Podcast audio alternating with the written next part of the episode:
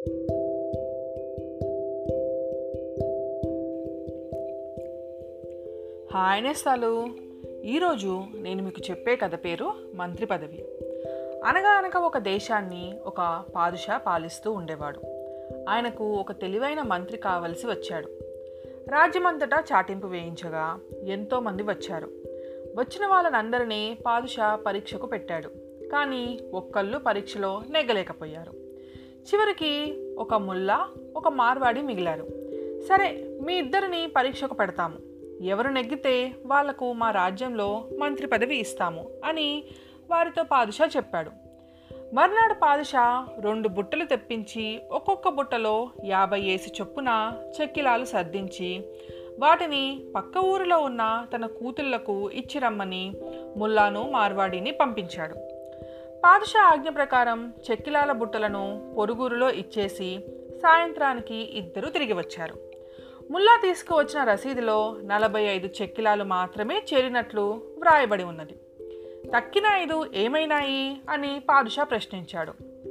అందుకు ముల్లా మహాప్రభు క్షమించాలి. మధ్యదారిలో ఆకలి వేసింది. అందుకని ఐదు చెక్కిలాలు నేను తినివేసిన మాట నిజమే అని తను చేసిన తప్పును ఒప్పుకున్నాడు.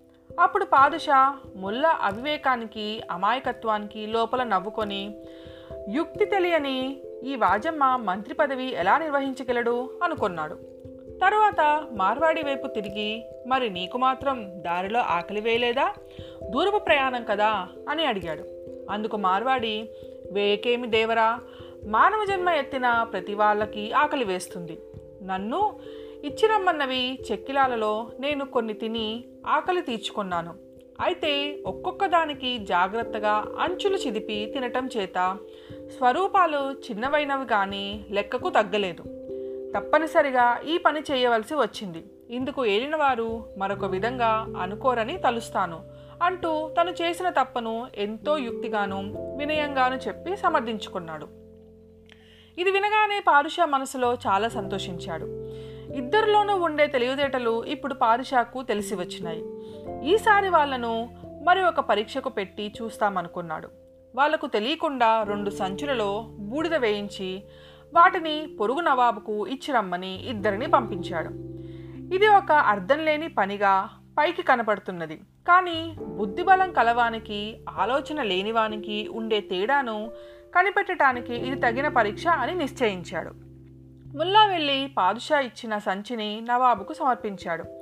ఆయన విప్పి చూసి ఏమయ్యా ఇదేమిటి? బూడిద తీసుకువచ్చావు అర్థం లేకుండా నీకేమైనా పిచ్చెక్కిందా? అని కోపగించాడు.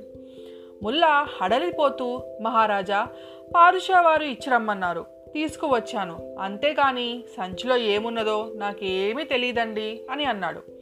అప్పుడు రాజుగారు ఇందులో ఏదో విలువైన వస్తువు పెట్టి పాదుషా పంపి ఉంటాడు. వీడు దాన్ని కాజేసి ఈ బూడిద పోసుకొని వచ్చాడు అని అనుమానపడి ముల్లాను అవమానించి పరాభవించి పొమ్మన్నారు. మార్వాడి కూడా తనకిచ్చిన సంచిని తీసుకుపోయి ఇంకో నవాబు గారికి సమర్పించాడు. అందులో ఏమున్నదో మొదట అతనికి తెలియదు సంచి విప్పగానే ఈ నవాబు గారు కూడా అతని వైపు మెరు చూసి ఇదేమిటయ్యా? బూడిద పట్టుకొచ్చావు? ఇదేనా మీ పాదుషా గారు నాకు పంపిన కానుక? అన్నారు.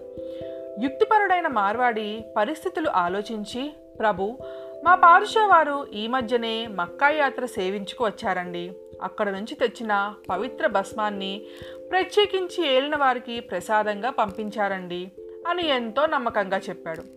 నవాబు అపరిమితంగా సంతోషించి పాదుషా తరపున మార్వాడిని ఎన్నో విధాల గౌరవించి కానుకలించి మద్ద మర్యాదలతో సాగనంపాడు. ముల్లా మార్వాడి తిరిగి వచ్చి నవాబు పంపిన కానుకలను మార్వాడి పాదుషా వారికి సంతోషంతో అందజేశాడు ముల్లా తెల్లముఖం వేసుకొని విచారంగా నిలబడ్డాడు. మరి పాదుషా ఇద్దరిలో ఎవరిని మంత్రిగా చేసుకున్నాడో మీకు ఈ పాటికే అర్థమైపోయి ఉంటుంది కదా? ఇది నేస్తాలి వాళ్ళ కదా మళ్ళీ ఇంకొకరితో రేపు కలుసుకుందాం. మీ జాబిల్లి